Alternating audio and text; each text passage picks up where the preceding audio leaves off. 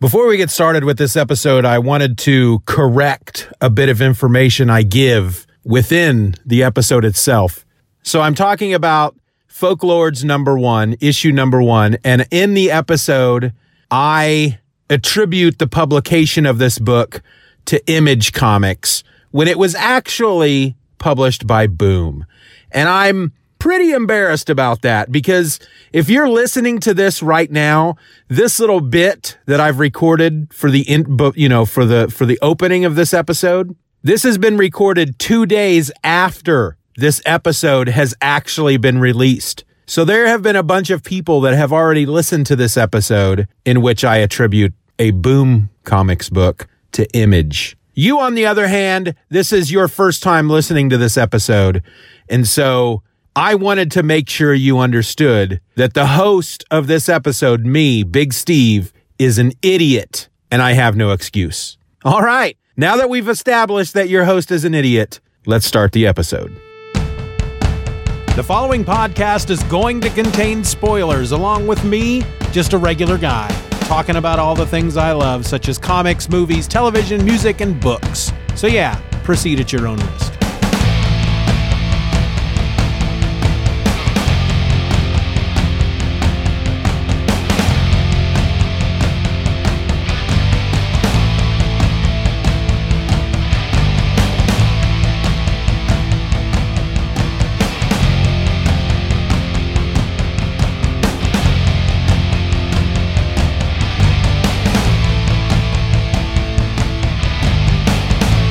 Welcome to another episode of Just Another Fanboy. I'm your host, Steven, and today I want to talk to you about a book I picked up on Wednesday. It's from Image Comics, and it's called Folklords, and it's issue number one. This was written by Matt Kent, art by Matt Smith, colors by Chris O'Halloran, and letters by Jim Campbell. All right, so this takes place in a fantasy world.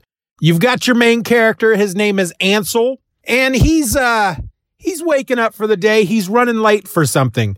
And, and they kind of trick you at first. They kind of trick you. If if you'd not paid attention to the cover or read the uh the blurb about the issue, they try to trick you because you see this kid waking up and he looks at his watch and it's like, "Oh my goodness, I'm going to be late."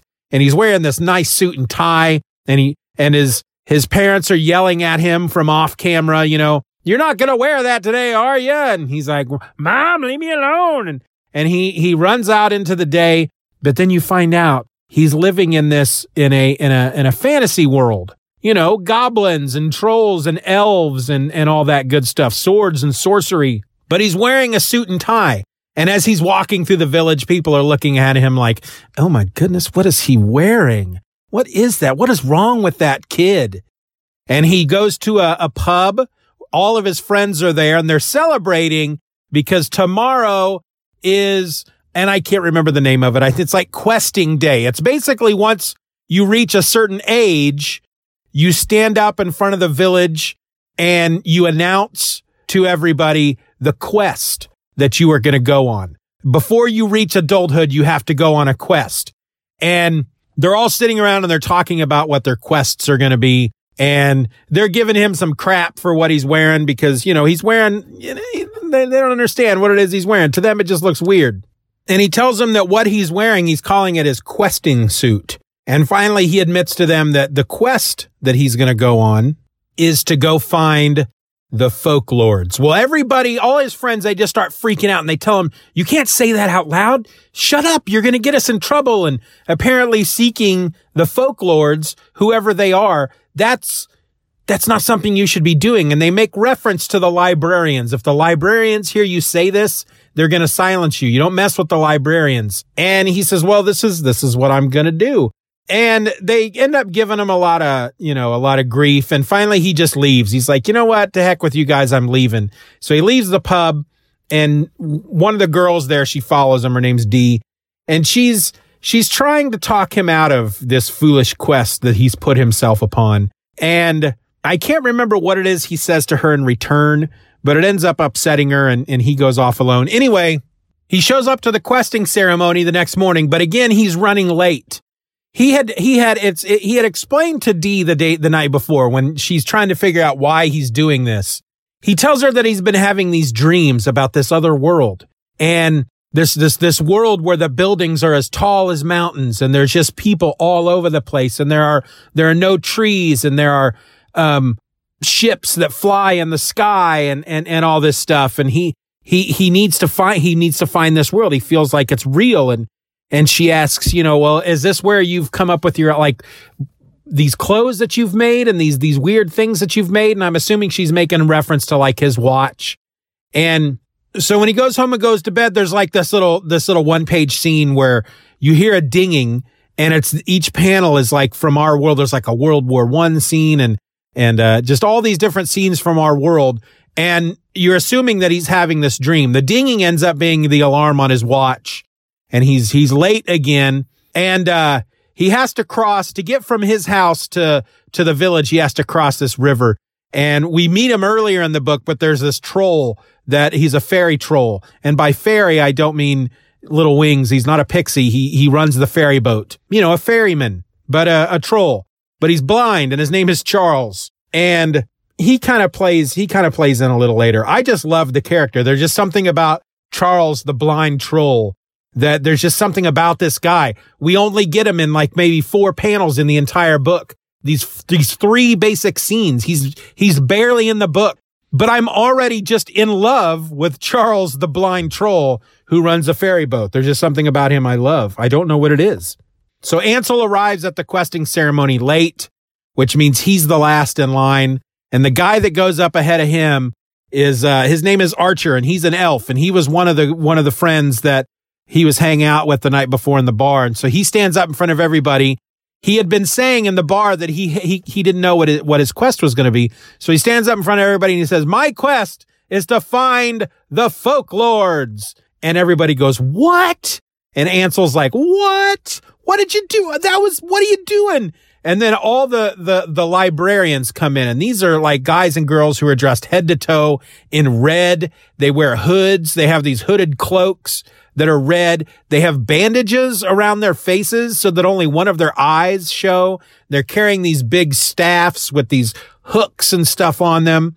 And they come rushing in and they, they put a stop to everything. And they, they basically say, look, here's the thing there's been troubles around the village lately, and we think the idea of questing this year is a bad idea. So we're only going to, we're not going to let people pick their quests. We are going to assign the quests and it's going to be involved only you, it's, it's only going to be a quest within the village, basically. And everybody is given these quests. Like one guy is, is told, uh, I want you to watch it, the, the, find a troll that runs a ferry boat and keep an eye on him. And if he does anything suspicious, let us know. And another guy is given, I think Ansel is given a, his quest is to find a rebellious gnome and turn him into the librarians. And he's like, uh, hello, all the gnomes are rebellious. This is not a, this basically the librarians are turning us into spies. And he hooks up with Archer a little bit later in the day and he's like, look, Archer's like, Archer says, you know, I'm sorry that I did that. I I couldn't think of a quest and I, it just came out. And Ansel says, well, let's do it. Screw all these people. To heck with all these people. Let's just, let's just do it. Let's leave the village and we'll go find the folk lords ourselves. And that's what they do. And so they sneak out at night. They need the help of Charles, the blind troll, to get him across the river. And he bribes him with uh, goat pies, which Charles says he owed him anyway. So he gives him two. Owed him a, he owed him one goat pie, so he gives him two, and then he says, "You never saw us." And Charles kind of smiles and he goes, "You know what? That's actually true because he's blind." There's just something about Charles I love. So they set out into the woods, and right away they're met up. They they meet standing in their path a librarian, but this one isn't. They have the red cloak, but they don't have bandages on. They're the guy is wearing armor, and he's wearing a full armored helmet that covers his entire face but one eye. And so they think, ah, oh, we're, we're, we're going to die now because you don't mess around with the librarians. They will kill you. And so this guy is standing in their path and he's, he says, it's, it's, it's illegal for you to be out this late. What are you doing? And they tell him this story about, uh, oh, I left something over at my cousin's house over in the other village. I'm just going to retrieve it. And it's really important to me. And the guy says, well, that's a shame because I thought you were going on a real quest. And then he stands aside to let him go by. So who is this guy? He seems to be a librarian, but it seems to somewhat subtly support the fact that these two are rebelling against the librarian's wishes and going out on a true quest. And so that's how the book ends. They're, they're heading off to their quest. I have been in breathless anticipation for this book. There have been two books this month that I've been really looking forward to. I've been seeing a lot on the interwebs and one was Undiscovered Country, which we talked about, uh, read it last week.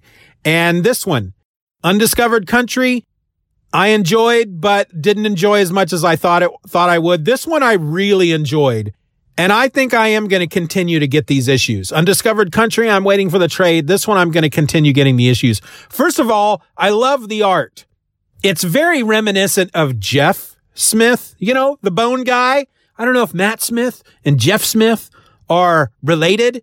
You know, their last names are Smith. I'm sure there aren't that many other people in the world named Smith. And then the fact that their art looks similar, that's kind of weird, right? And I started looking up other things that Matt Smith has done, other, other things that he's drawn. And there's not a lot out there that I could find.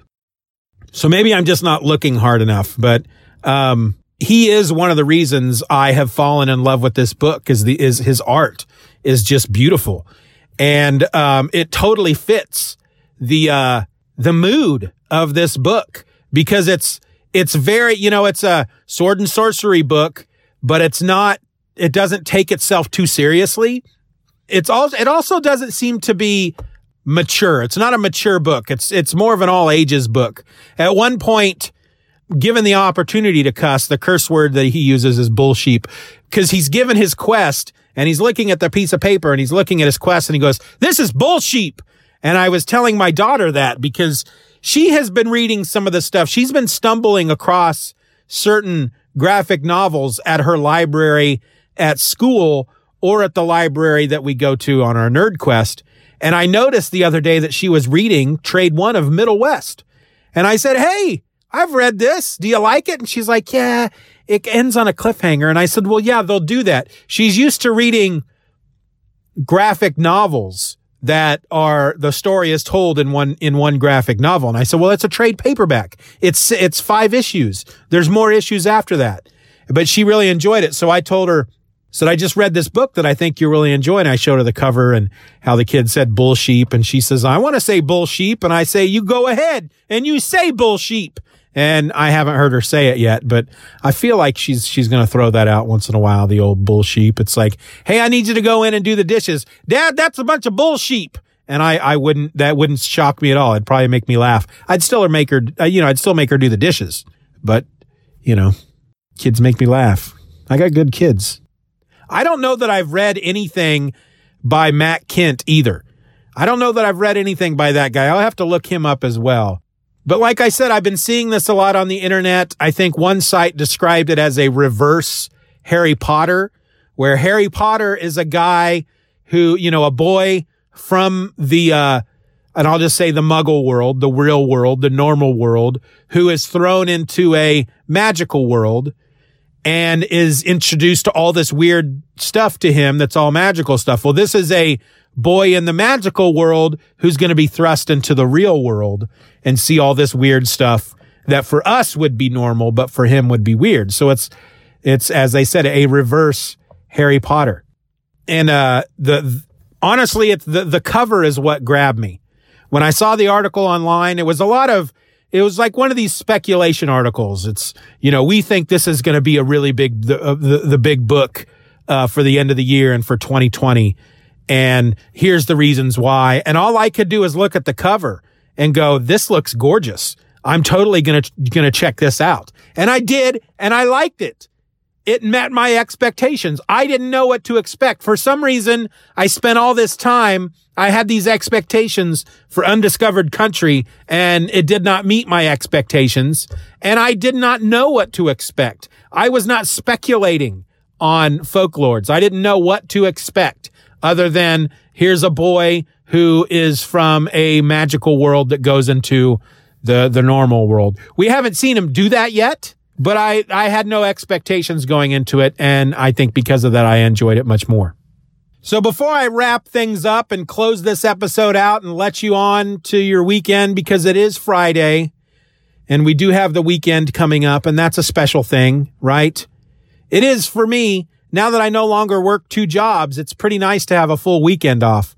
But I want to remind any, anyone, hello everyone. I want to remind you that if you have any questions, if you have any feedback, you have anything you want to say, send it to feedback at stephenorelse.com. I'd, I'd like to, I'd like to try to get to the point where maybe every week or every two weeks or every month, one of my episodes is a feedback episode where I'm answering your questions, reading your feedback, and just going through listener mail. I think that would be fun.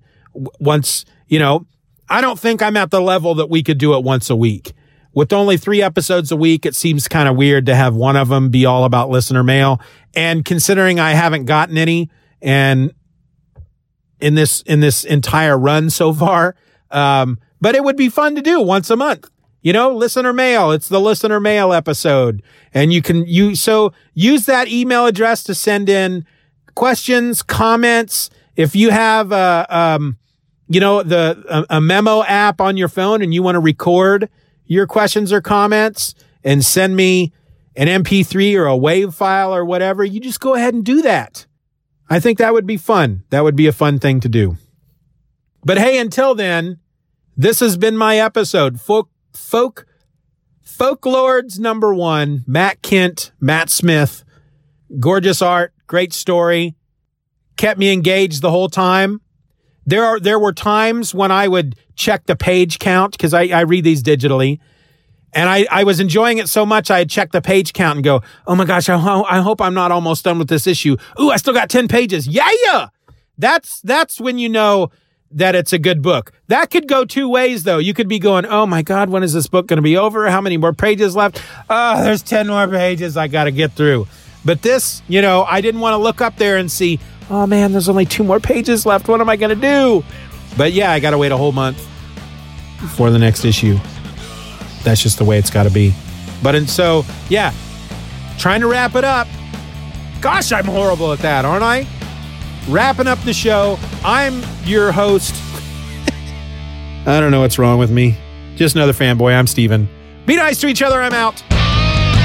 Just Another Fanboy is a presentation of the Stephen or Else podcast. Questions and comments can be directed to feedback at stephenorelse.com. You can support the show for as little as a dollar a month at patreon.com slash Stephen R. Orr and get instant access to the My Other Podcast podcast, a weekly show about whatever crawls its way into my tiny little mind just moments before I tap record. You can find me on the World Wide Web at StephenOrElse.com or find me on Twitter and Instagram by searching for at Stephen or Else. I also encourage you to subscribe to the show, leave us a five star review, and share this episode with a friend. Just Another Fanboy is a proud member of the Comics Podcast Network. You can find that over at comicspodcasts.com. All links will be in the show notes.